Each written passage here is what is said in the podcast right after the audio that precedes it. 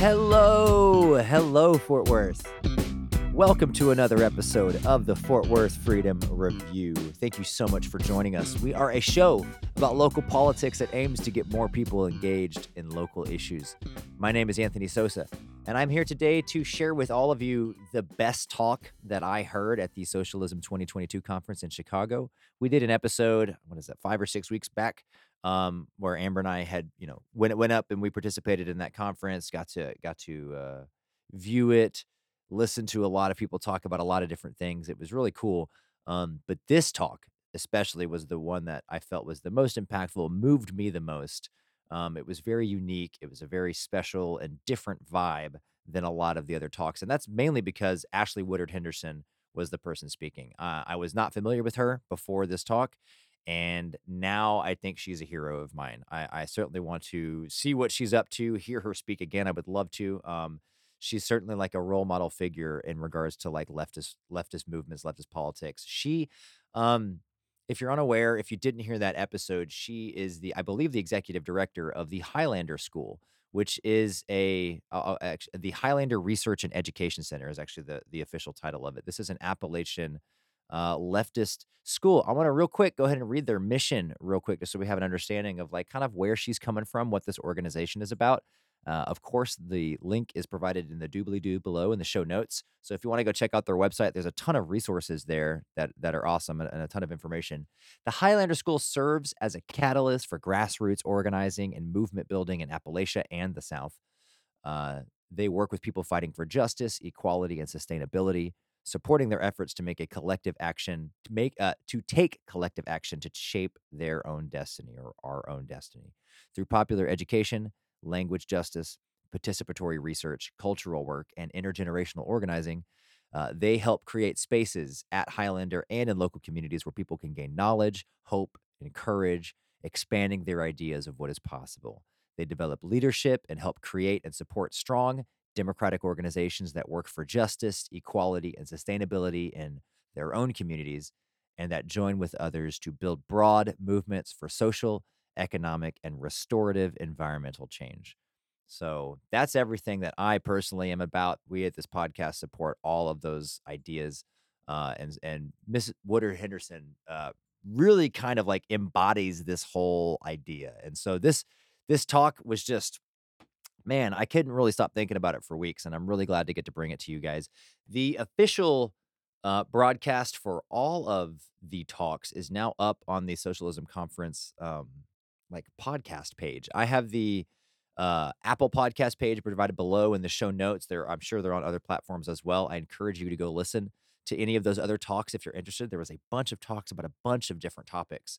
Um, however, they're they are edited down quite substantially. So this talk is there as well. Um, but they only got about a 30 or 35 minute version of the talk, and it was a 90 minute talk. So on this episode, you're going to hear essentially the whole thing.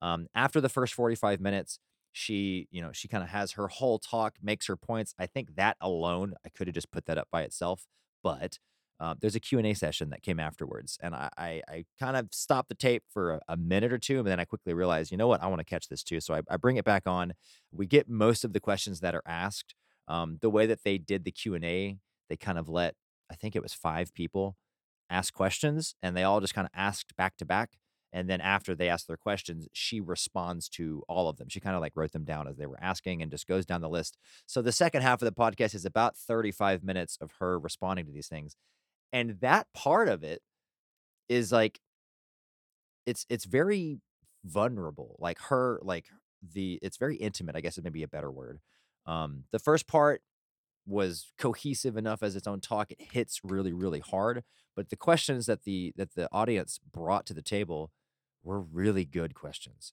And so she kind of like, you know, opens up and kind of like it's more of a personal type conversation, a more intimate conversation that is had with the audience in the second half of the podcast. It's a slightly different vibe.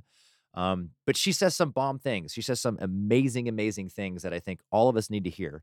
So I encourage you to listen to the entire thing. This is going to be about 90 minutes, a little longer because I've already taken about five minutes of your time. Um, so without further ado, I'm going to go ahead and wrap it up, finish my liner, and get to Miss Ashley Woodard Henderson.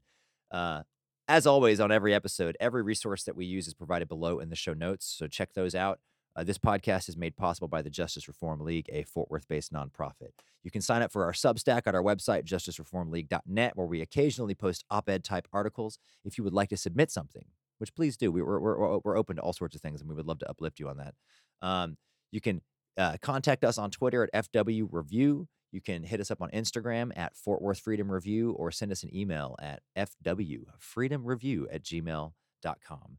Thank you again for listening, and I hope you find this talk as empowering and as insightful as I did. Thank you. Learn from each other. Um, so with that, I'll turn everything over to uh, Ashley, started.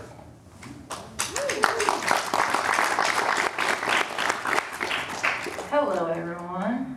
Oh, listen, I'm used to getting the post-lunch slump, but y'all gonna have to do better than that. What's up, y'all? What's up? Um, so, as, as my comrade said, my, can y'all see me if I sit right here? Eh, Can y'all come in? Like squish. Um, it just feels weird to be up there. Y'all know that's not the Highlander way. Uh, or, you know, my way, either way. Um, so what's up? My name is Ashley Woodard Henderson. My homies call me Ash. I use she, her, her pronouns, but Annie said respectfully in a right relationship. Uh, I want you to talk to me because I'm a missionary Baptist preacher's daughter, and I'm used to folks responding when I say something. Amen. Um, and I am not an expert on much of anything. I want to start there because, frankly, most socialist spaces I'm in, everybody's vying and positioning to be the smartest person in the room, and that's not me. Just being straight up. So I'm, I'm setting the context now so that we all are on the same page about the expectations of what you'll get in this space. Is that cool? Can I be honest? Okay, so I don't I don't know a lot. I haven't read all the socialist white floating heads. Um, honestly, I haven't read all of the black and brown ones either. Right? What I know is stuff that I've lived, and I can share that with you. I don't know everything about the South, but I am Southern and chauvinistic about it. Um, and so I'm just going to share my assessments.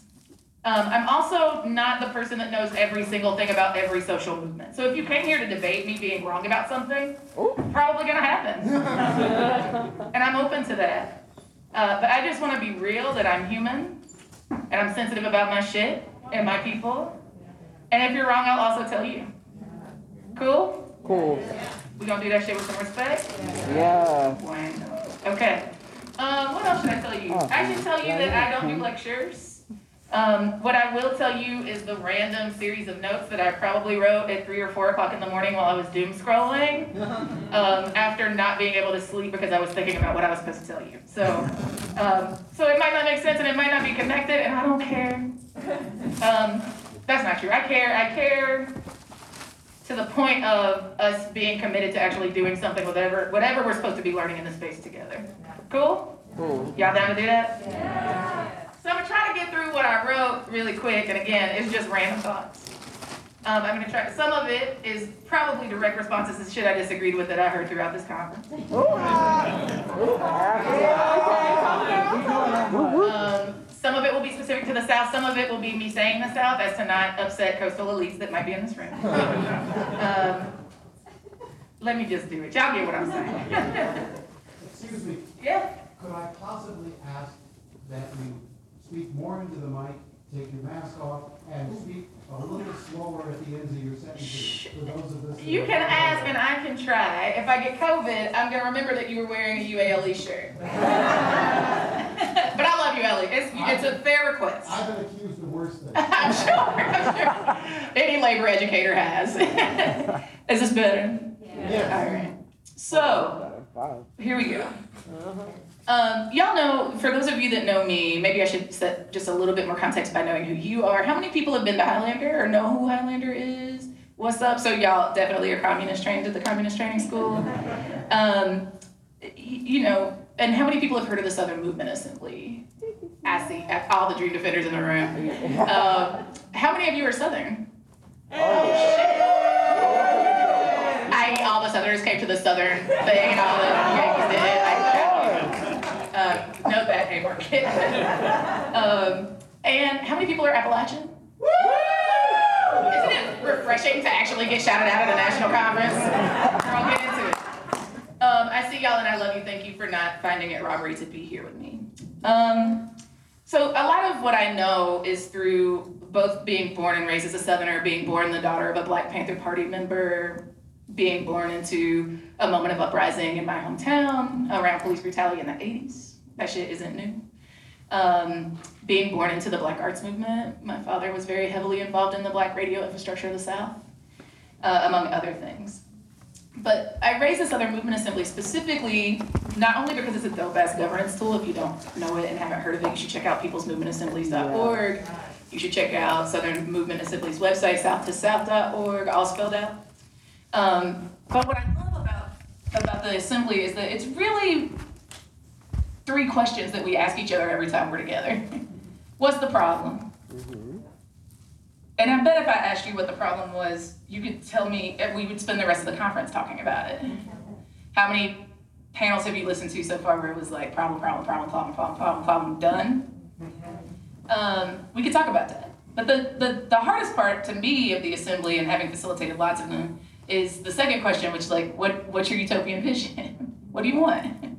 Um, and then what's your, the third question is like, what's your faithful next step? That's like the three questions that I ask in 99% of the workshops I do. So if you ever come, it's gonna probably be that. Mm-hmm. Spoiler alert.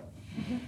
So when I started thinking about what I might talk about with you all, again, not being a lecturer and someone that is particularly uncomfortable with that kind of power dynamic, the first thing that I thought was, what's the problem? And why would we be talking about problems as socialists? How many people identify as a socialist? Mm-hmm. Okay, communist? Okay, anarchist? Okay, I don't know yet. I often tell people that I'm a socialist as long as there's capitalism, and then when socialism happens, I'll be a communist, and then when we get communist, I'll be a There you go. There you They're both anarchists or communists. Sorry, guys. Um, JK, JK, JK. Don't be mad. JK, JK. Um, but the first, the first thing I thought about was, what's the problem? Why would socialists or anybody on the left be talking about this? And there's going to be some times where I contradict myself. Like I'm going to say the left. I don't believe there is one. I believe there are multiple lefts. We'll get to that in a minute. But I thought about what is the problem? And the first sentence that came to my mind was a, a quote from a, a really incredible theologian. Um, y'all also will learn that I believe in spirit, and I'm going to talk about it because that's who I am. Um, religion might be the opioid of the masses, but also being a black southerner, faith is liberation. Um, and, and in fact, you might be secular, but if you've ever chanted "Ain't no power like the power of the people," because the power of the people don't stop, then I need you to give me a materialist assessment of how that is true right now. If you've ever said, you know, I believe that we will win while we're losing, I would say that you are a person of faith, even if it's in our people. Um, but the point is that this incredible professor, theologian Gary Dorrien, uh, who is a human and complicated as well, so if you know him and you have a beef, I get it. Um, he said to me once that capitalism is inherently predatory. And what I remembered is that not only is it inherently predatory, it is constantly in crisis, right? How many of your OGs for you all that are in cadre organizations have told you that, right? It's always in crisis. This this moment of particular economic crisis is not new. It's always in crisis. But guess what capitalism also does? It adapts. It adapts, right? And socialism could be an incredible answer, right? How many of you have heard organizations or people that you follow say, like, I am an anti capitalist and feel really excited that you heard it, but they never tell you what they want? Mm-hmm. Just me? Oh, no. And so, what I want, one, one of the things that I feel, whether in a context of Southern organizing or in the context of this conference, that I really feel thirsty for, is for socialists to actually articulate a strategy. And you're gonna hear me say that a bunch. Socialism is the way. I'm not arguing with you about that. But socialism without a strategy means there's no transition. And that strategy has to include questions that we have all too often, for whatever reasons, I think multitudes of reasons, been unwilling to answer, including how do we keep people safe? Because socialism without abolition won't work. You can ask me why in a minute. That's the first random thought. The second random thought, because I had to figure out how to make it connect to this organizing the South thing, it was as goes the South goes, so goes the nation is not an opinion, it's a fact. That was, you could have shouted right there. That's, that's the good news. Um, because we've been winning down there for a long time, so that means that you have a chance if you don't live in the South. Since all y'all are Southern, y'all already know. If socialism, strategy or not, and I, I would argue I don't think there's a strategy. Or maybe there are multitudes of strategies and we just all don't know what each other's strategies are. Any one of those things could be true or both. But if socialism is to become a reality in a US context, because it's not gonna be like it was everywhere else. Mm-hmm. Yeah? If there's going to be socialism in a US context, the heart of that transition, geographically, politically, etc., this is just a logical conclusion to me, is likely going to be in the largest geographic region in the United States. Guess where that is? And if we talk about the history of capitalism in the US, what's one of the first things that you would be like, this was this was an example of capitalism in the US? You- the enslavement of African descended people, and guess where that happened? Um, and guess where the, the rest of the majority of black people still live? Ding, ding, ding, highest concentration of black people. And then because I'm a dangerous homosexual, I would be remiss not to mention that if queers and gender non gender expansive people are going to be the tip of the spear of revolutionary change, which I think is true, um, guess where the highest concentration of them live? It San Francisco. No shade to Californians, I love y'all. Um, it's also not Fire Island, right? It's the U.S. South, which is interesting because when mo- raise your this is not to pick on people, I promise. Raise your hand if you're not from the South. Okay, when y'all hear about the South, and and we won't say what you talk about, but when we when we get when we get to what you hear, what do you usually hear about when you talk about that? When you hear about the South, not talk about. When you hear about the South, what are most people talking about? Homophobia. Homophobia. It's So racist and backwards. It's so racist. It's so backwards. They're so poor. You know, like Charlotte is the Wall Street of the South. Mm-hmm. You know, but we'll get into that later. Mm. So, what would happen if socialists actually turned the camera around? Or if you're gonna point it at the South, if you pointed it at us because we're solutionary, right? So the heart of the transition of the socialist movement, if there is to be one in a U.S. context, I would argue, cannot happen without the South. What else would I say? I would say that part of the reason that we constantly get looked at as the problem is because of the remnants of those things that you hear all the time. It's not a lie that those things exist in the South. It's also not a lie that it exists everywhere. But the, the, the, the remnants, the stains of that history is alive because Southerners lived in the past and the present and the future at the same time. Would argue most marginalized people do. Uh, because we can't just dismiss those things. If we believe that intersectionality exists because of identity, then you should believe that we live in the past, present, and future because of a concrete assessment of concrete conditions. Those remnants are still there and still dictate every step of every strategy about what future we want to get to, right? The fight about critical race theory, for example. I live in a state, it's the great state of Tennessee, and I know I have comrades here from there. It's currently a situation where K through 12 students and the teachers of those classes cannot even use books in their classrooms because the women of the insurrection have dictated that they are inappropriate for young people to read. Right? Most of the books that they've deemed inappropriate, you can imagine, are about black folks, are about queer folks, are about the, the, the colonization of the identity of whiteness to enslave black folks, etc. Um, so if we're having contemporary conversations that are impacting our lives because of the remnants of white supremacy's past, then we are both dealing with past issues and contemporary ones. Does that make sense? And that dictates where we can go, supposedly. We'll come back to that in a minute too. What I would also offer is that when I said as goes the South, what did you think about? You probably thought about somewhere between 13 or 16 mainland states, right? No. That's not, all the black people were like, that's not what you said. You were correct. Um, good job, correct answer. When I'm talking about the South, I mean the global South. Yes.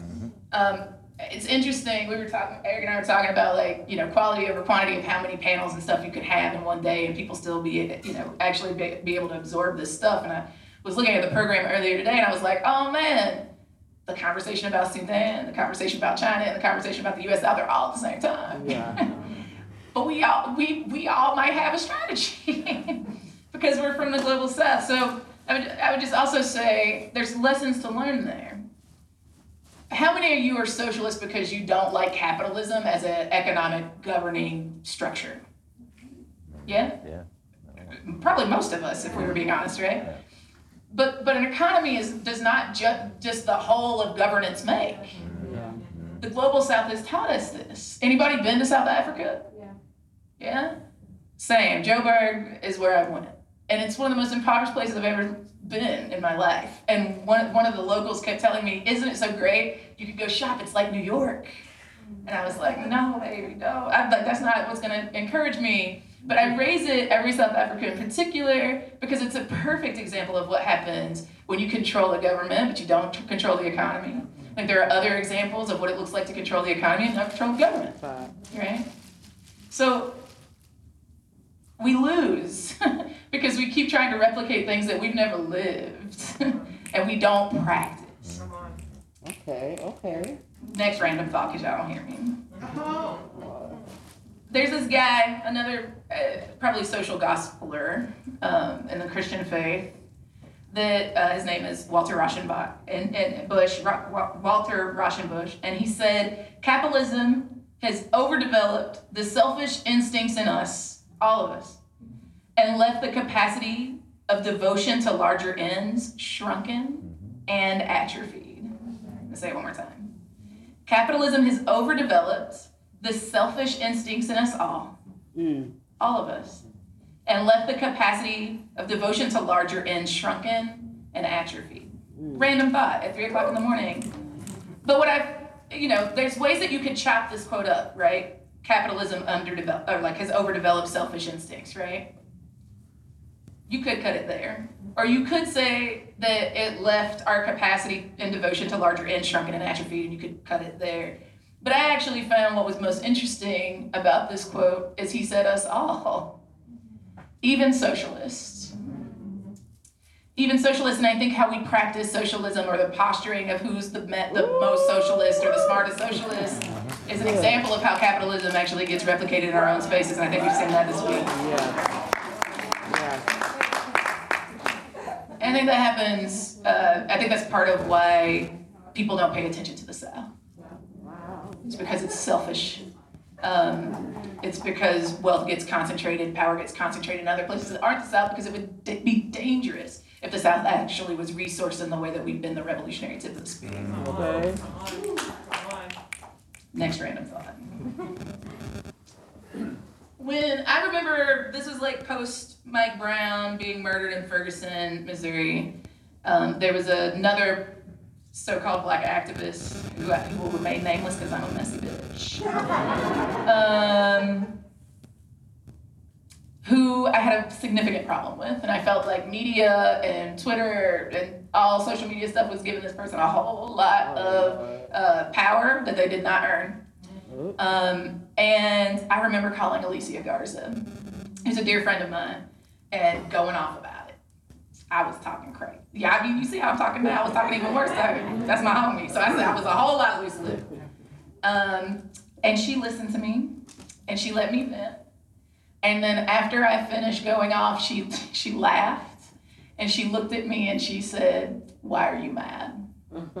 Which made me even madder. I was like, "You heard what I just said?" Blah, blah, blah, blah." and she said, "Well, then lead, Ashley."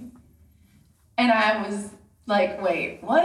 And she was, I was like, "Do you see what I'm, do- I'm doing? I'm leading. I'm working my ass off. What do you mean?" And she said, "When we create vacuums, someone feels it. It's not benign, right?" So if I was talking to socialists about organizing the South, I would say this, based on that incredible conversation, that learning opportunity that my friend gave me, is that socialism concedes places and people. Um, it leaves vacuums that other people feel. Um, ask me how I know. It's because how many of you come from rural contexts? Hmm How many of y'all would- are like, what? yeah, yeah, I get it. Um, even in urban settings. How many of y'all have bases like in the burbs? Yeah, a few, yeah. Um, how many of y'all organize people of faith? That's way more than I expected. I see y'all. Um, and bless you, because that is no small feat. Um, how many of you would say that the majority of the people that you were doing political education with to be socialists are actually from the working class? Oh, that's also more than I expected still. Good work. And I think we all know that particularly in national formations, that the vast majority of us are sucking um, and intentionally creating creating situations where we don't organize in the places where our people are. Yeah. That's just historically true. You can find me about it in the comments, the Q and A section. Eh, But I raise it because again, those things aren't neutral, and I think what I would argue is that everything about our political ideological alignment or disalignment isn't neutral. Right? What we do and don't do is not neutral as socialists. And in a moment where I would articulate, and y'all can fight me about this too, that fascism and authoritarianism is, is nearly a foregone cl- conclusion. Um, and in fact, I, you know, seeing my comrades from Florida and Tennessee, I'm like, we already are there. um, in some ways, um, DeSantis is a fascist. Yeah. Yeah, there's a lot of Amen. Period. Period. Pence is a fascist. Yeah. Um, period. Like, period, fight me. Um, that us not having a strategy and pretending like just us being an ideological debate is enough. Um, it's not neutral. And that lives depend on us actually answering the question. Next random thought. Uh, this is where, this is definitely not my 4 a.m. rant. This is my after being here for a day rant.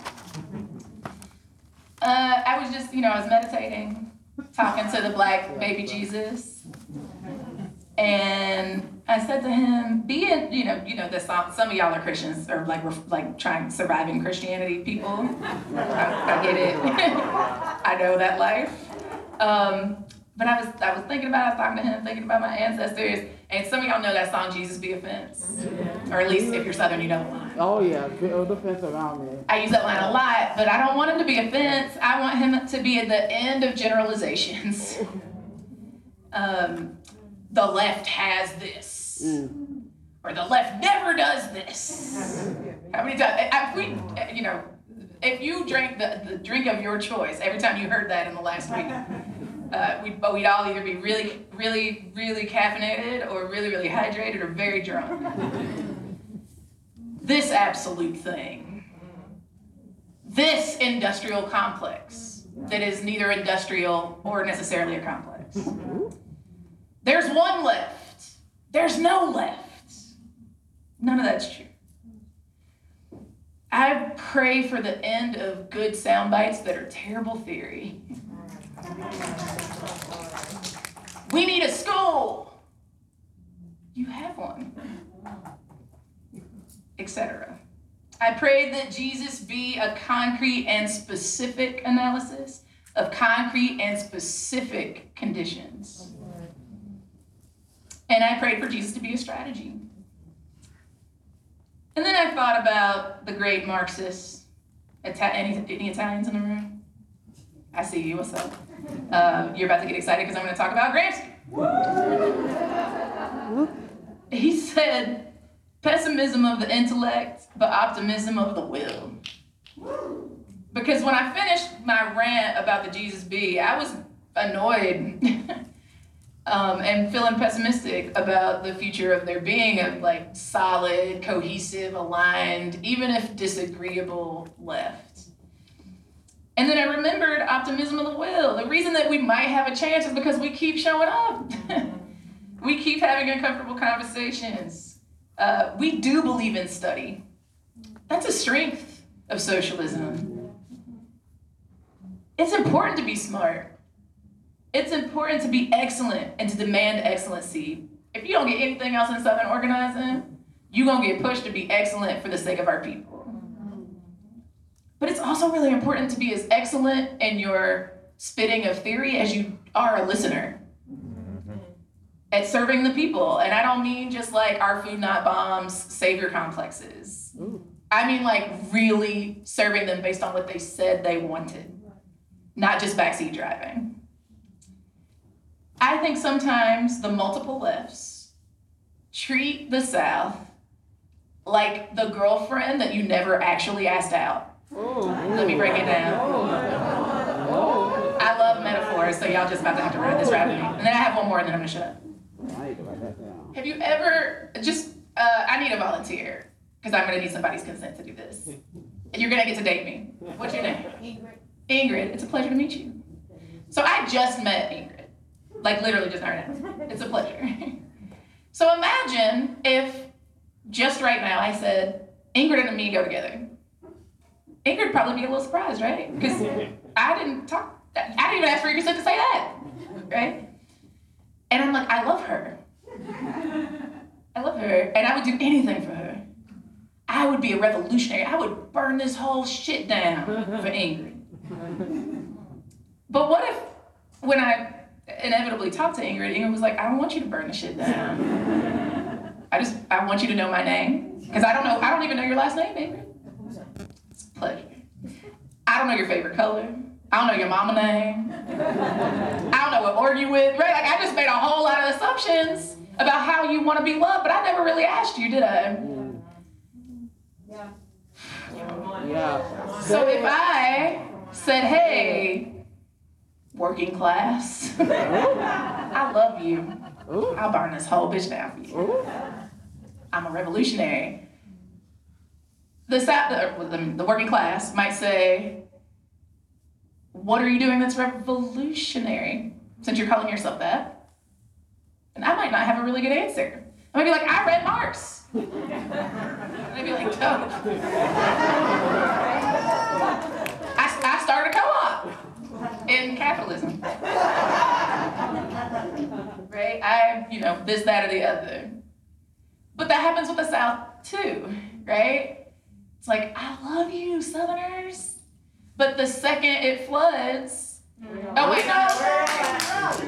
The second it snows, we're a joke, right? Y'all, y'all ain't got salt, y'all ain't got snowplows, but you don't know that our infrastructure is literally not built to withstand ice. Yep. Yeah. We'll send you like Uber Eats. Well, that's great, except the bridges are out. Yeah. right? Well, like, how are all y'all dying of COVID? That's so dumb. Just wear the mask, you hillbilly. well, that'd be great. And I did wear the mask, but I still got COVID because my governor won't mandate masks. And because he didn't expand Medicaid. And so, guess what that meant? Rural hospitals closed, and doctors and nurses fled to other places where they could actually afford to work. I'm not dying because I'm an idiot. I'm dying because the state has abandoned me. Yeah. And it's sometimes not the great left that is actually building the social safety net to save me. It's regular ass people who don't know Marx. Exactly. But they could spit that theory probably better and more eloquently than any one of us. Right? Just because they say people over profit doesn't make them a worse socialist. But we don't ask them how they want to be loved. Uh, And we don't practice it, we assume. But again, we keep showing up. We keep trying, we keep having uncomfortable conversations. Some of us still do crit self crit. I, I see like the three communists that are like, yeah! but my last and final thought before we open it up, and again, thanks for being in my ramble with me, is that there are multiple truths that exist at the same time in Southern organizing and Black organizing and working class organizing and building a socialist front. And what I want Jesus to be, if he doesn't answer any of my other prayers, is to be is to be supportive of us being able to hold nuance. And not for the sake of liberalism, before you say it, that's not what I mean. But because you cannot tell me that you believe in dialectics Yeah. and then tell me that multiple things can't be true. That nonprofits can be destructive. Absolutely. But that also there are nonprofits who are making a fucking way out of no way. That hierarchy can be a disaster, but that democratic centralism can be good. Let me give you an example. Uh, Ingrid, can I pick on you? Uh, Let, let me get another volunteer, 'cause there might be somebody else that wants me to love them today. Tell me your name. John? John, what's up, John? Good to see you. Um, so John, let's say something is happening in your brain, but we've decentralized everything. Ooh. And I say, this is an extreme metaphor, y'all. Just ride with me. And I say, John, I want to. I watched Grey's Anatomy. Give me a shot. You might be like, actually, in this moment, a hierarchy of prioritizing someone who was like a doctor might be smart here, right? Well, then I would argue that if we're building a revolution, that sometimes prioritizing people who have actually done it might be smart, even if I've read all the books, right? That maybe a material assessment Yeah. might mean that there are some people who have a lot of knowledge that we might should listen to. Which also doesn't mean that there are people who are brand new to this shit that don't have real, real shit to say about what we should be doing because of their lived experiences. Both things can be True. true. Jesus be the defense of complexity. Jesus be the truth. We can have all the critique about how critical race theory is actually the right wing's attempt at manipulating the truth. But if we were being honest, the more we say socialism is one thing that most of us have never built, we're not being honest either. That we have the answers to how we will keep people safe in the absence of, uh, you know, what they've always known. If we don't actually struggle and sharpen each other and practice and learn and assess, fuck up and win, and be able to answer the question of how we keep people safe, we are lying. We are lying. We're not telling the whole truth, and I was taught that the whole truth is the truth, and that anything less than that is not, unless we say we don't know. Jesus be the truth that we don't always know. That we don't always know how to bring about the socialist revolution that we want to see, or the communist one, or anarchist one, whatever, you, whatever, pick your poison. Jesus be some humility Ooh. that, that it's okay to be vulnerable and soft and not have all the answers in a time where most people feel confused. Jesus be the abolition of the fear to lead, even if we lose. To have a beginner's mind and some fucking curiosity. To recognize that accountability without grace is just punishment. Oh, oh, yeah. Okay oh. now. Accountability without grace is just punishment. Oh. But that grace without accountability is complicity. Okay, okay. I just want us to actually recognize that being human as we build whatever socialism is supposed to be is actually what will make our movements, movements plural, our lefts plural, accessible enough to the people that are supposed to be leading it in the first place. That that might be the thing that fucks around and helps us win. Uh, and that's what I know about the South. So I'm gonna stop there, and I'm gonna open it up for us to just rap with each other. That sound good?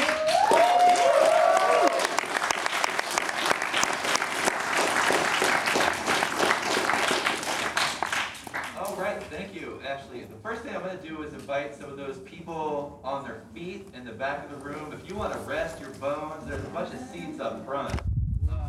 To make way up.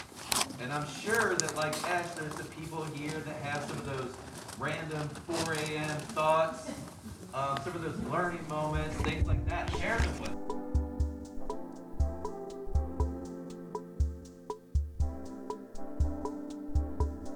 Yeah, my phone, I'm taking notes so I. Black hoodie.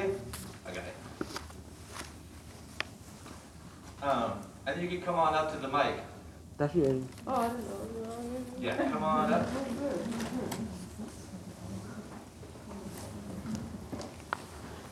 Squat. Hi. Oh, Good enough, sorry. you know, it's all right. It's all right. Um, I'm still. I raised my hand and I thought it was gonna go in a different direction. Because I've been kind of trying to workshop this question, and I really appreciated you highlighting that the South is bigger than a collection of states, and um, to be slightly contradictory, I live in Florida, which is about as close to a collection of the global South as you can get in one concentrated area. Fact. Um, the state itself might as well be six states, but the ways in which we have, uh, you know, folks from what is essentially a colony known as Puerto Rico, you have Venezuelans, you have Cubans, you have Haitians, you have Dominicans, you have Jamaicans, you have, uh, good, good old fashioned black Americans. Yes. And, you know, we out here. Um, and, uh, you have West Africans. And a lot of times we experience in the global south, who live in Florida, absent of the Caribbean, are people who have come in with relatively fascist politics. Yeah. Yeah. And, and so it has been very difficult as we've sort of been able to move a formation of like black and brown solidarity, especially with black Americans, Caribbeans, Puerto Ricans, to the exclusion of then seeing these cities that are monopolized by fascists who say that they are us. Yeah, And so I'm just wondering, what does, because I don't think that we, ex- we've seen a successful socialist coalition globally that is able to hold that kind of complexity of identity, ethnicity. We've finally gotten somewhere around gender. I don't know where that is yet, but it's somewhere. It's somewhere. We are inching towards something around orientation and gender identity, but every time I'm in a space, somebody is like, what's material about being transgender? And I'm like, you don't shut the fuck up. I'm glad I haven't heard that And, and so I'm just wondering sort of what is, what is, obviously we are trying to replicate things that we have never experienced, but what is going to be the center of, what is going to be the thing that grounds and keeps people in a cause together? Mm-hmm. When people will not even acknowledge that the divisions that have been built up through capitalism and imperialism do hurt, do cause pain, do cause me not to want to work with white comrades, cause me not to want to work with straight people, cause me not to want to work with patriarchal folks. Like, how do we actually exist? And then on top of that, have so much diversity of, of origin that is sort of like constant clash. Yep. That is not sharp. Like I said, I thought I was going, I had to workshop in every room. I had to Raise your workshop hand if you in every understood the room, but- question. Raise your hand if it's also your question. Yeah. All right, all right. Thanks, Adrian. Thank you. Awesome, thank you for that. I got you. Let's, yeah, let's take a few. Cool. I got the comrade in the pink stripes, and then the comrade in the back in the green row. You said pink Sorry. stripes, and I didn't see the shirt, and I was like, oh, babe, you're colorblind. Green. Hello, um, my name's, my, my name's Johan, I am from Orlando, I work with, uh, Orlando Liberation Initiative. Hey. And- What a diva. Okay. Well, we, we, we just started like this summer and co-founded it, and I, I love, I love how you speak, I love, I love how articulate you are, I love how human you are, and the way you conduct this. Um, I had a question mostly about, I guess, people and organizations in the South, uh, all of you right now, uh, alive, uh, as well as many smaller organizations are fo- focused on mutual aid uh, as a response to the worsening uh, unlivable conditions for the working class. How do we as people and orgs work towards uh, more state disruption and real action, you know, within? That's, that's my question. It's a great one. And thank you so much for being here. Thank you for this question. This is so- Okay. I love this question.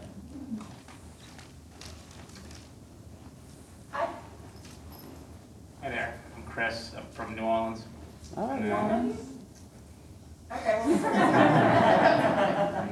I, uh, I just wanted to say, when I first, I kind of, I'd seen this talk and I had an idea of what I wanted to bring up in it, and then I walked in, and the first thing I hear from you is about the spiritual core of your work, and I'm like, that's it already, I don't have to bring it up. But I mean, from the South, you know, New Orleans is it's very black, it's very Catholic, it's very queer, oftentimes not all three at the same time. And, and, you know, I- I'm often at odds with my peers thereabout, so I just don't get into religion much. I think it's a, a huge tactical mistake to, to cede all that ground to, to the right thing. That's right. Anyway, any thoughts or advice you have on, should we be getting into the churches to talk to people? Do we need to have, work- uh, like, how do you reach out to people? How do you integrate that into our work? I love this question. Y'all killing it. Let's go. Okay, let's do those. Oh, come on. No, what's up? Come on. Yeah, and I'll do a, I'll do a set and then we'll come back. What's up? Hi. Hi. Melanie, United Campus Workers. Y'all should know I used to work with United Campus Workers. Give it up for them. Um, This is my favorite. But I came in a little late, and one of the first things that you mentioned was the flooding in Jackson. Um, and in general, recently I've been organizing more in uh, southern Mississippi and southern Louisiana and Alabama, and it has been a real education in understanding how deeply destructive climate change is going to be in our communities. Um, and like when Hurricane Ida hit New Orleans last year, people just didn't have power for weeks and weeks. How the fuck do you organize if you can't even turn the lights on? Um, and so I'm just curious if any reflections you have on our task as organization builders and, and really being able to survive um, organizationally and grow through climate change threats. Yeah, take a breath. That's a heavy one, especially right now. Um, so let's start at the top. Whew, AG, this is a big question. I mean, I think the, the first thing that came to my mind when you started asking this question was like, either we believe in borders or we don't. We, you know, and again, I remember I said I was gonna contradict myself because I also that said there's multiple truths. This one feels really clear to me though. I'm like, what's the question under the question for, like, what are we, my, a very Highlander question is, what are we supposed to be learning from what's happening with this? Both because of what the nation, like the right nationalist tendency is forcing, but, but if we were honest, this whole thing about identity politics is also some shit that we're weaponizing against each other. Only the marginalized people get to hoot, hoot at that one. Ask me how I know. Um, so there's going to be multiple truths to my answer in this. If I was talking about how the white right in particular takes advantage of like Chinese nationalists that are also very right wing, or Hindu nationalists who are very right wing, or any other right wing thing that is not white, and weaponizes it against the, the, the national movements. Y'all know what I mean when I say national movements. Just in case you're new to the to the term, it's like all the folks of color in their own little block, right? So like the black nation, you know, the other nations, etc. Um, of course they're gonna find, you know, their Candace Owens of whatever these things are. What'd you say? Y'all are mess. this row is lit. um, uh, Candace Owens, whose family is Southern, right? Um, and what we do, I don't know what we do nationally. I think that's a conversation to be had. I think what I have been taught is that you isolate the backward. The only way you can isolate the backward if they are a part of marginalized communities is to be in marginalized communities and be like, you got an option. You got a multitude of options. If I was so let, I'm gonna keep talking about Candace Owens because I don't know I don't know how to talk about these white Cubans without getting in trouble and, and somebody mad at me. so I'm talking about my own people. um, if I was in North Carolina, where some of my family is from, or any black place where Fox News shows and there are black people, I would say, okay, like cool, you could do that, or you could have this if we have socialist vision. Which of those sounds more attractive to you? Like, Candace won't come and talk to you in your barbershop.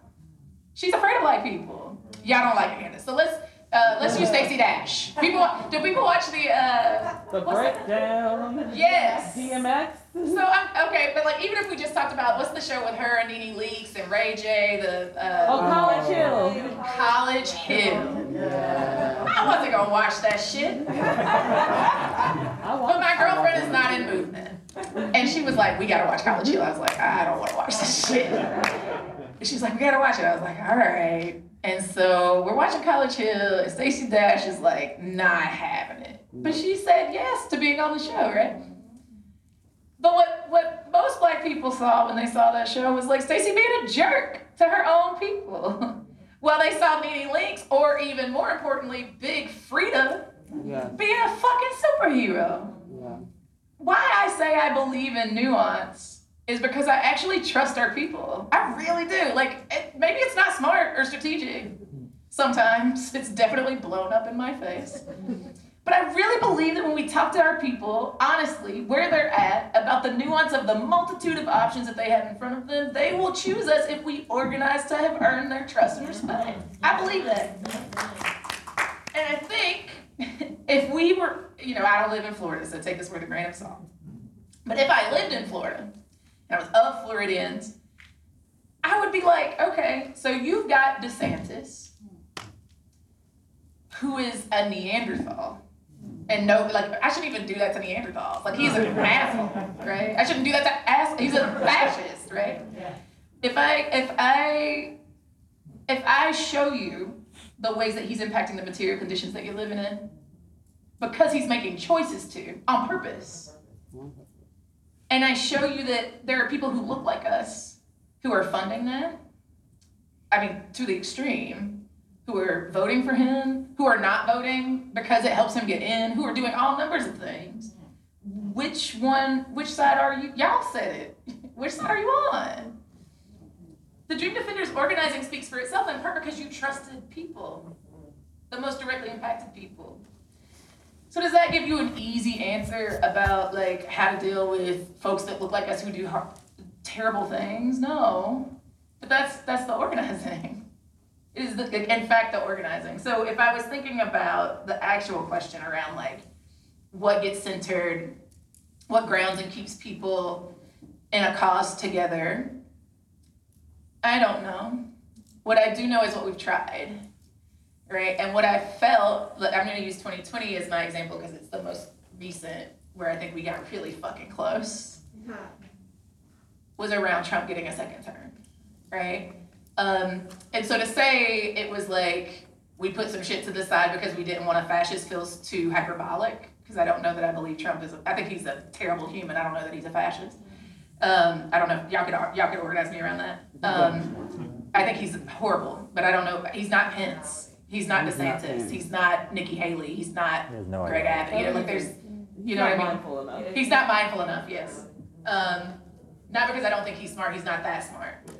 He's not that kind of smart. There you go. Um, And so I think what, what we saw was like, we didn't all have to, I, when I say we, I mean like the movement for Black Lives, I mean the Working Families Party, I mean the Rising Majority, I mean all of the folks that partnered with the front line, all of that. We didn't create a united front, which is what I wanted.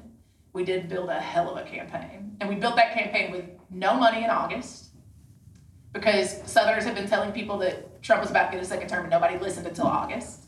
Because all, I almost said all of y'all, all of them Mm. believed that Hillary was gonna, or uh, uh, Bernie was gonna win, or somebody else would get it, or you know maybe Elizabeth Warren, or maybe maybe you know Biden will pull it out without black women breaking their backs again, which was a lie. Right? It was incorrect. Black women are the reason you got Biden. White people are the reason you got Biden too, uh, because black most black women didn't pick Biden. But whatever, you know. Anyway, say all that to say the, the thing that centered us was the, the desire for the outcome of the campaign. That, and, and, and, and not because, it wasn't even specifically because we gave a shit about Trump, it was because we gave a shit about the impact of Trumpism on the campaigns that we already had, right?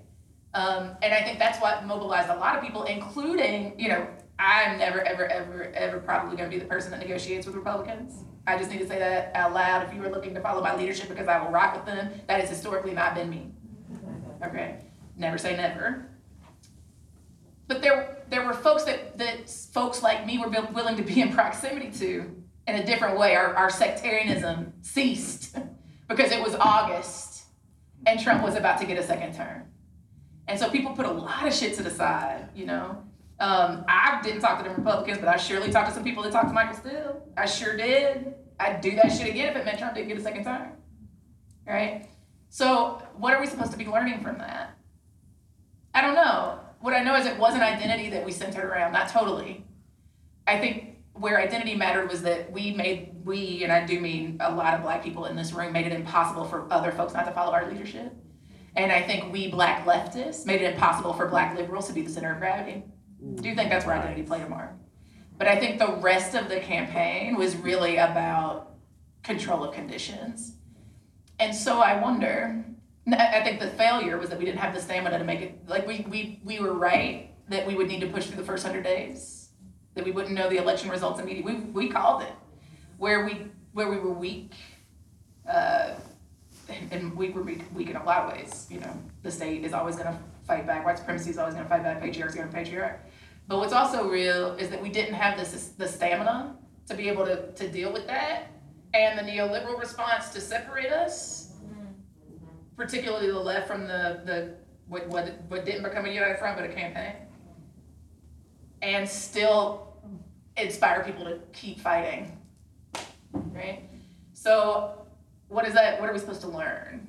I don't know, I'm still, I'm still autopsying it, but I think, to your question of what will be at the center, I imagine it'll be another crisis like that. It'll be that, you know, I'm a Debbie Downer, but I promise I'll preach y'all back up in a second. I think Trump is our best case. Bill Fletcher, who is probably here somewhere, said I was being a fatalist the last time I said it. I'm gonna say it again. Y'all can tell him I said it. Um, he'll laugh because he knows I'm an asshole. Um, is that I think Trump is our best case scenario. I think Trump. I think uh, uh, the Democrats have no candidate. um, and you know what is going to be Biden again or Kamala? No. Right? Like who's inspired? Nobody. um, the GOP could get Trump. I think that's our best. I think that's our best case scenario because people hate him, and he might go to jail. The, then I'm an abolitionist, but like I don't actually give a fuck if he goes to jail. sorry, sorry, Naomi. I'm with you on that. I'm sorry, Miriam, Andrea, Ruthie, my bad, but it's true. I don't give a fuck. don't care. Um, and God bless him, and you know whatever. um, I think our worst. If you had asked me a little bit ago about our worst case scenario that would have brought that collective cohesion back together a bit, I would have said DeSantis. He terrifies me, y'all. Yeah. And what he's done to my He should, we. we- I mean, like for real, what he's done to y'all is abominable. I mean, like even just last week, y'all, he's pulling. He y'all know he spent what is it like seventy mil, billion, million mm-hmm. on this police, this electoral police force or whatever Yeah. the fuck. Arrested people that the state. He arrested people that Republicans said should vote. He pulled people we know out of their houses in their pajamas, y'all. He wouldn't let them put clothes on. And lock them up. If that don't smell like fascism, I don't know what does, right? He's scary. I was like, there's probably somewhere in between Trump and, and DeSantis that is Cruz's dumbass, but he ain't got a chance. And then uh, Abbott in Texas. Nikki Haley is absolutely running for president. Um, so they're, they're like somewhere in the middle. And then I watched the January 6 hearings. And I was like, and I, I didn't want to watch that shit. It's terrible. And I survived a white supremacist attack. Why would I want to watch that shit? It's a trigger every day, right? Um, but I could not watch it. And I felt like there was something we were supposed to be learning. And I was like, where are the patterns? And I noticed this cadence of like Pence. Pence saved democracy. Pence is a reasonable Republican. Yep, What the fuck? yep. I mean, the, the oxymoron of it, right? Pence is a responsible Republican. Pence risked his life to save democracy, you know, with no mention that he waited until literally like the final hour of January 5th. And only then because, you know, they were gonna lynch him. Right? And I realized that the reason Liz Cheney, or I, you know, my assessment is that the reason Liz Cheney was willing to destroy her career is because she was setting Pence up for his presidential run. And that scares me even more than DeSantis, at least as much as DeSantis. Um, and I raised Pence particularly because, you know, he also threatened the Dream Defenders. Y'all remember that? He was like, go fuck them up for real. um, as the vice president of the United States. You know, you gotta be doing some real shit when the vice president of the United States is like, I'm about to fuck y'all shit up. Whew. So, I think, I think when we get clear about the GOP nominee, that that might be the thing that triggers us coming back together again. Because all of the other things that I would have said are happening and the left is not unifying. Yeah. Yeah. I would have said the cops are gonna kill some other black person and it will turn up again. Nope. It's like people are numb, people are tired, all fa- fair things. Um, disappointing things, but fair things. And we're exhausted. We haven't stopped for a very. I mean, for those of you that are actually really active in social movement, mass movement work, and red work on top of that, you're probably fucking exhausted. Because we've been in rapid response mode for like a decade, Yeah. but we have no long-term strategy, right? Or very little or really discombobulated long-term strategy. So, short answer. I think the crisis of the elections, which is hilarious because you know y'all don't fuck with elections, um, or at least until like two days ago because y'all think Jessica Bird is cute. Um, and you're right. Uh, I think that's that's probably what it is, um, and that's terrifying, um, and maybe too little, too late. Um, so that's what I think to that question. Um, I think the question that I would ask in addition to that AG is at what expense? Yeah. Because what's real is it's uh, we might get the diversity and all that, and it'd be it feel like 2020, and that'll be great. But it costs like black women, particularly queer, black women, trans folks, queer folks, working class folks that came from the working class, even if they're professional class now, whatever that means, in you know a fucking U.S. context. It costs a lot. It costs relationships. It costs, you know, physical and mental and spiritual well-being, mm-hmm. you know, and people are still in recovery. So what does it mean to then have to do that again? It's only been like a year. Yeah. Woo! I don't want to do that, but I will. Um, so I think that's that mutual aid question. Love this question. Um, I want. I think you know when when the shutdown first happened, which was what twenty, like 2020. March of twenty twenty. It's like one big year. Yeah. Um, the, you know, I like I said, I like to see patterns, right? Like what is going on? Like you know, try to get my feet under me before I start throwing tactical spaghetti at the wall, like the lefts, multiple lefts do. Um, because I'm I like strategy. And so I got real still and I just started paying attention to what I was hearing over and over and over again. And what I heard over and over again was philanthropy talking about mutual aid. And I was like, what is this? Interesting. But charity is not mutual aid. Mutual aid is not charity. Mutual aid is a political direct action. And if you are doing mutual aid, even if you're not, like, it's easy for us to talk shit about the philanthropists, the institutional philanthropy people, the major rich people, donors. So let's talk about us, because that's easy. Um, us just doing it and going home and the material conditions never changing, so we keep having to be the people that do it, not very different from charity. Come on, Right? So if so I felt like Highlander's platform was one place, not the only place, but one place where we should put a line in the sand early in the shutdown around what mutual aid is and what it is not. So we immediately started started doing virtual online trainings with our community safety team about mutual aid. Um, and it was everybody wanted to talk about mutual aid. You would have thought like we had found the holy grail. I was like, people, people, some people been doing this shit for a really long time. It's not like we made some shit up. we just repeated what people were already doing. So how do we as people and organizations work toward more state disruption? It's like do mutual aid, but let it be mutual aid. Don't call charity solidarity. It's not. Um, and so you know, it's easy to reflect back and be like, yeah, like the Black Panther Party. You know, it's also easy because that's my mom. Um, uh, I grew up in, in the in the like in proximity to the party. Um, to be like, yeah, like the breakfast program, and then the state co-opted it, and the blah blah blah blah blah. But like, there are 21st century, you know, examples of people that are doing mutual aid that disrupts, right? And so I would just say like some self uh, scrutiny about how many people are doing mutual aid. You can be, you should be proud. That's some shit I put my hand all the way in the air on. Because what's real is for those of us that are Southern and did that shit, we saved people's lives during the pandemic.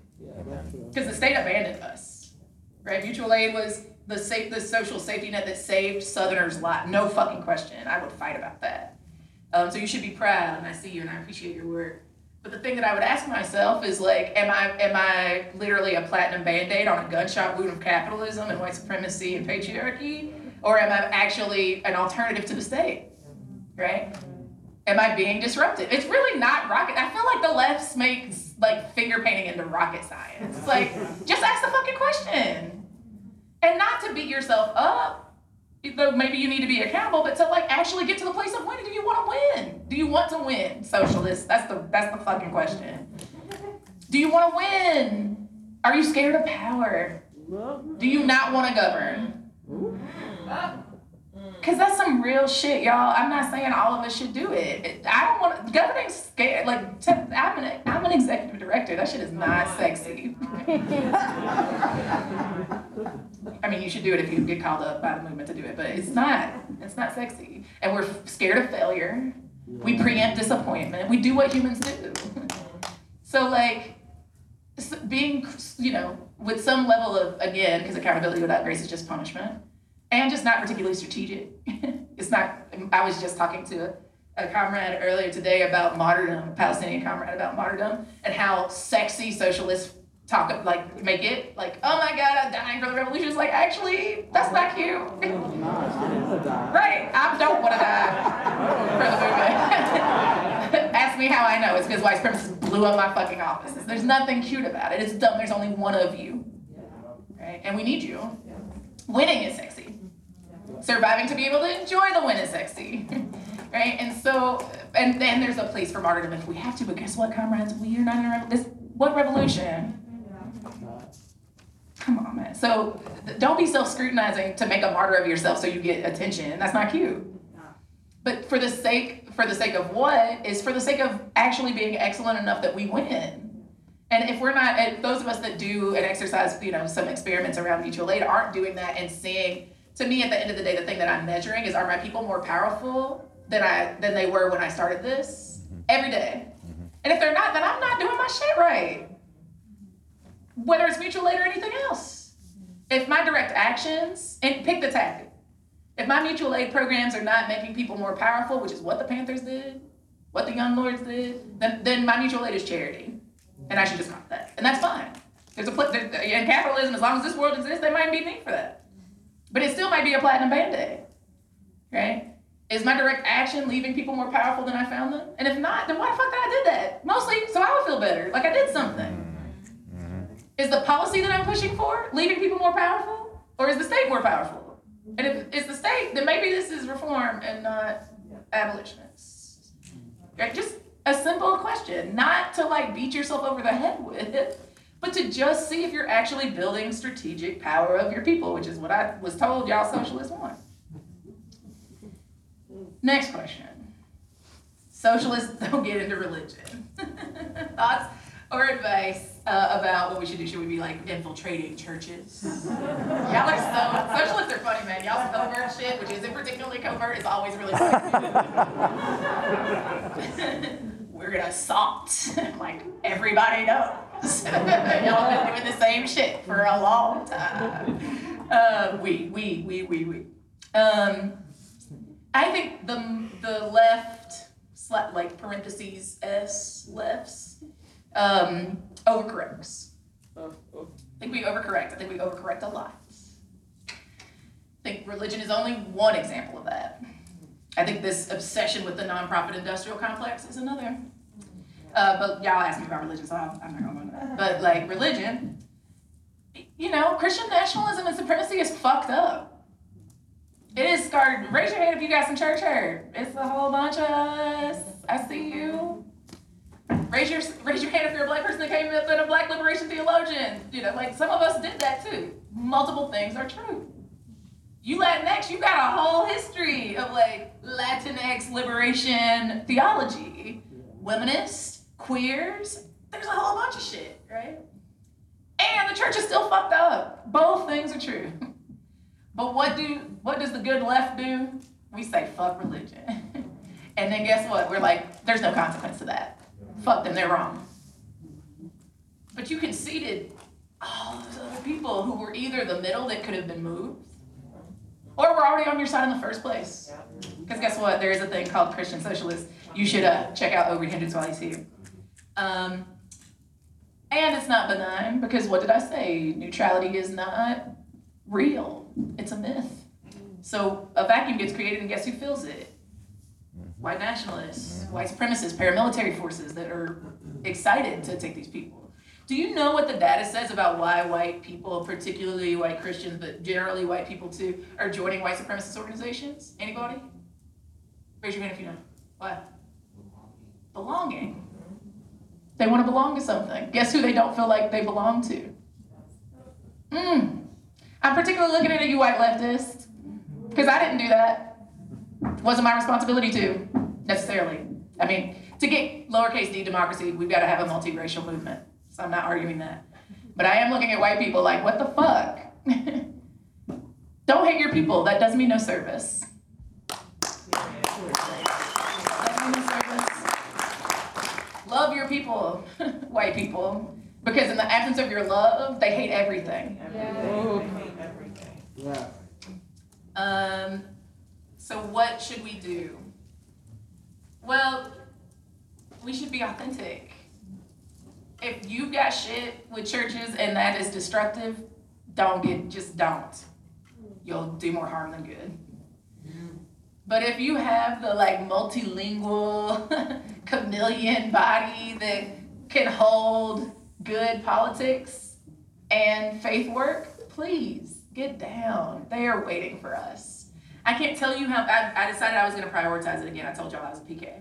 Um, and I mean like cornily stereotypical. My dad is a missionary Baptist, the son of many, many, many, many missionary Baptists. My mom is an AME. It's like King and Coretta. Um, only the church folks will get that joke, and I appreciate you. Um, so like, yeah, it's like I, I went to Lott Carey. Lott Carey, for folks that don't know, is like the largest black, oldest black missionary society in the world. For the first time now that they're like 125 years old, I think, led by a black woman for the first time.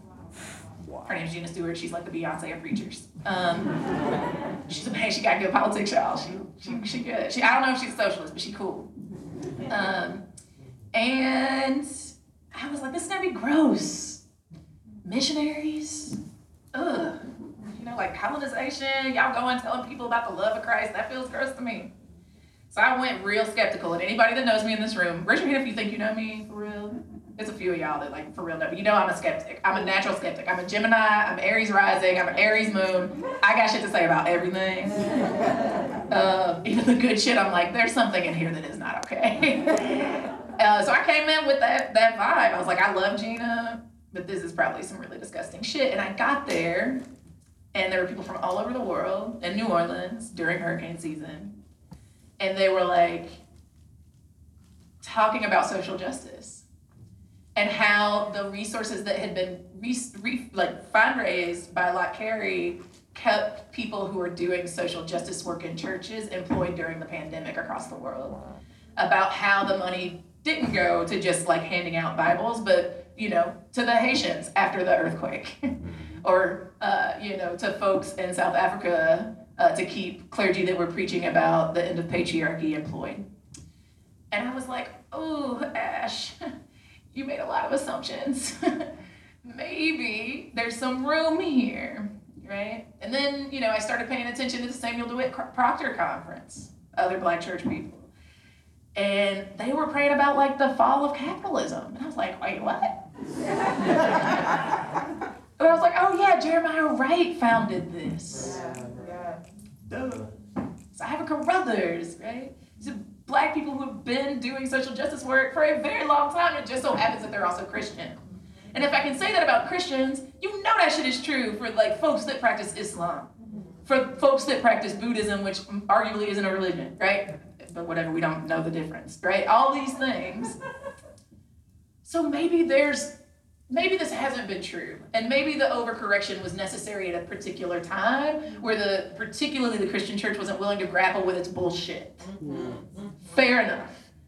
And conditions change, mm-hmm. right? And what does that mean for now? It means I think for those of us that are, I don't I don't think a strategy where like you are like a fuck church person going in and pretending like you like church people is gonna work. Don't do that. But if you if you love church people, because they're probably your people, then maybe there's some work for us to do because there's an opening. And what I've found in my experience of doing that church work um, is that as much as I had criticism of the church, um, we as the left had done a lot of harm to.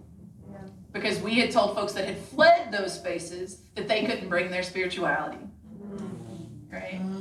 Um, I grew up in you know left-leaning spaces in the 90s and early 2000s where if you were talking about pouring libations, people was looking at you funny.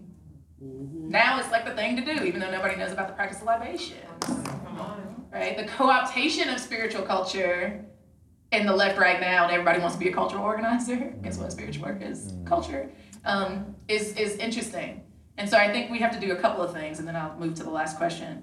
One of those things is I think we have to be honest that like movement people fuck up too. And that though it might not be proportionate, that we have some things to be accountable for with faith people too. Um, and the, eh, not, again, I'm not saying that the church doesn't have a whole lot more to be responsible for, but I am saying that I've noticed that we're real quick to show what they did, but not to be self-reflective about how we've perpetuated similar harm in our own spaces to those same folks.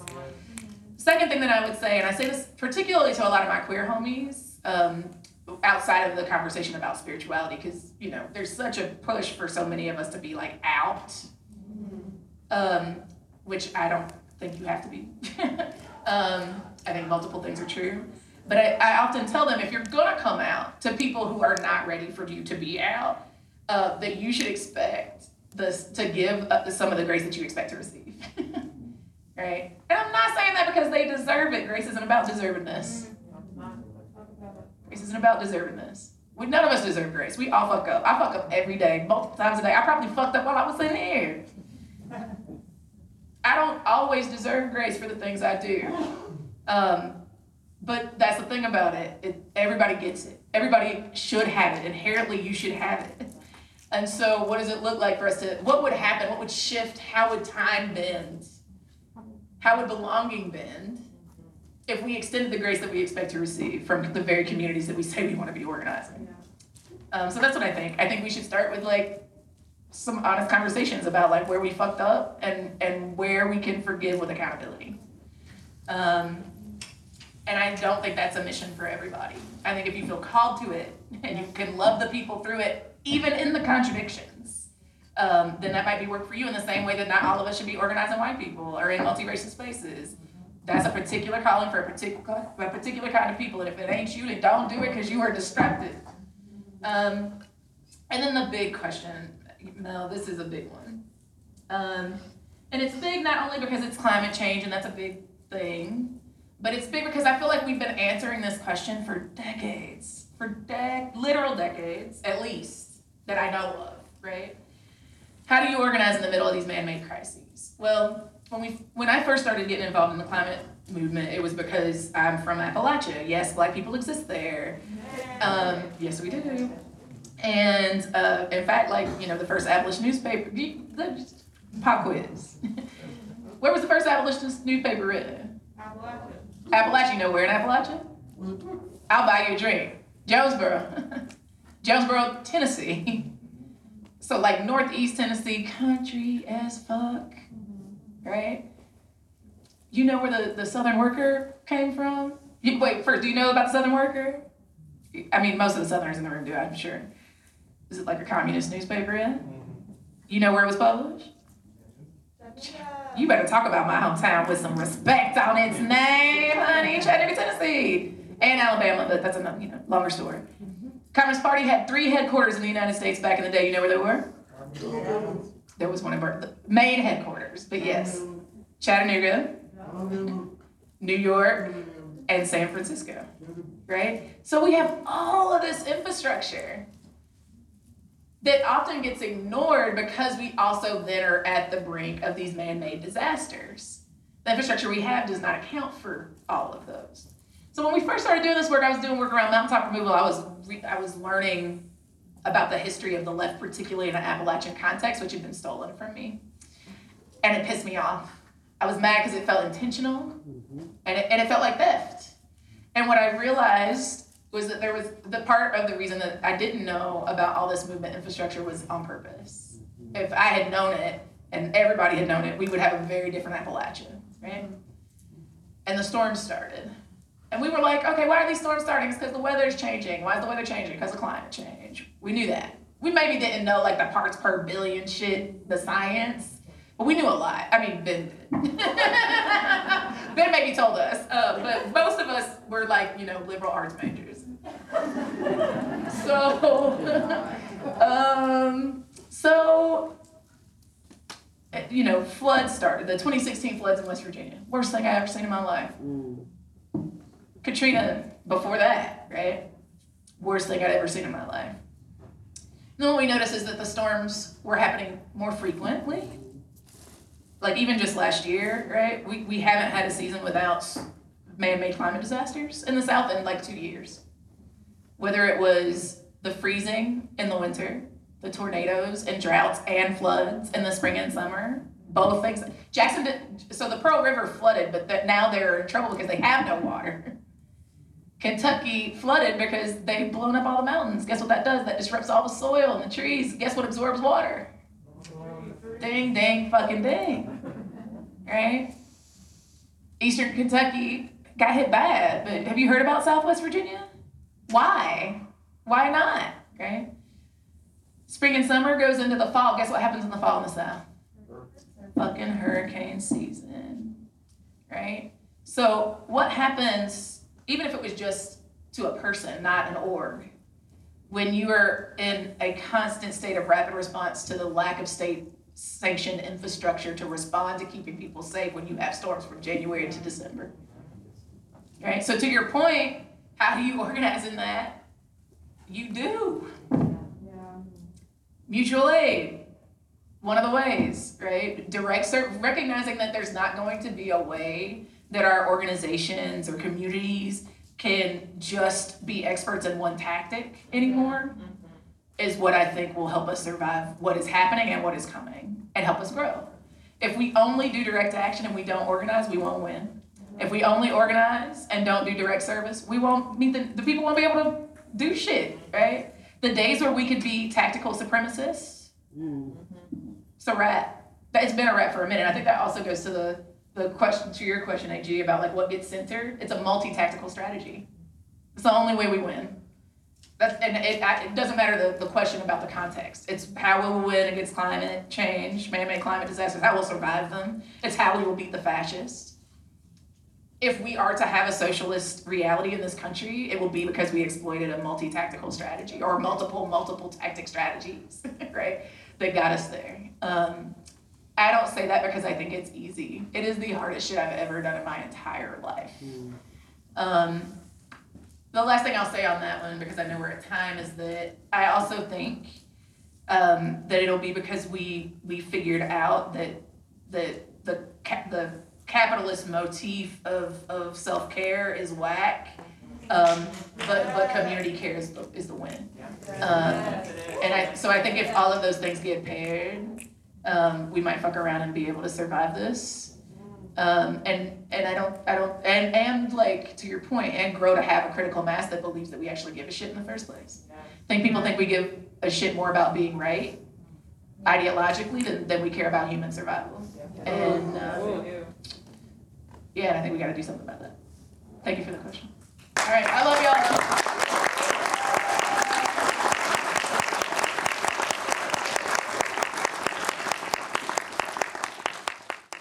All right, guys. Thank you so much again for listening. If you've made it all the way to the end, thank you for sticking with us. I realize I didn't talk about the election at the beginning, so I'm going to do it here at the end. This podcast is coming out on Sunday, uh, November 6th, and Tuesday, November 8th is election day. So if you have not voted, please, please, please, please vote on Tuesday. Our voting, early voting numbers are down from 2018. Uh, they were down by 20% as of last check here Saturday morning. They are down by 10%, but they're still down. Um, please, please, please do your civic duty, your participatory duty, and, and engage in electoral politics. Uh, we, it is super, super important. Um, this election, there are so many things at stake, right? Especially here in this county. If Tim O'Hare wins, we are going to have a different authoritarian, you could say fascist if you want, Tarrant County that uh, is going to be way more extreme than the previous administration. Um, so if this is this is an, an important important year, please please go vote. Early voting location. Oh, I guess not early. By the time you hear this, early voting will be over. So the last chance that you have is on Tuesday, November eighth. Polls will be open from seven to seven. I will provide again our spreadsheet for the candidates down below and uh, information on the voting locations. Um, thank you again, and we'll be back next week. I'll be back with Thomas, and we are gonna break mm-hmm. down the election, the results, see how it went, and and talk about what what that means for all of us. All right, thanks. Love you all very much. Love and solidarity to each and every one of you, and have a great day.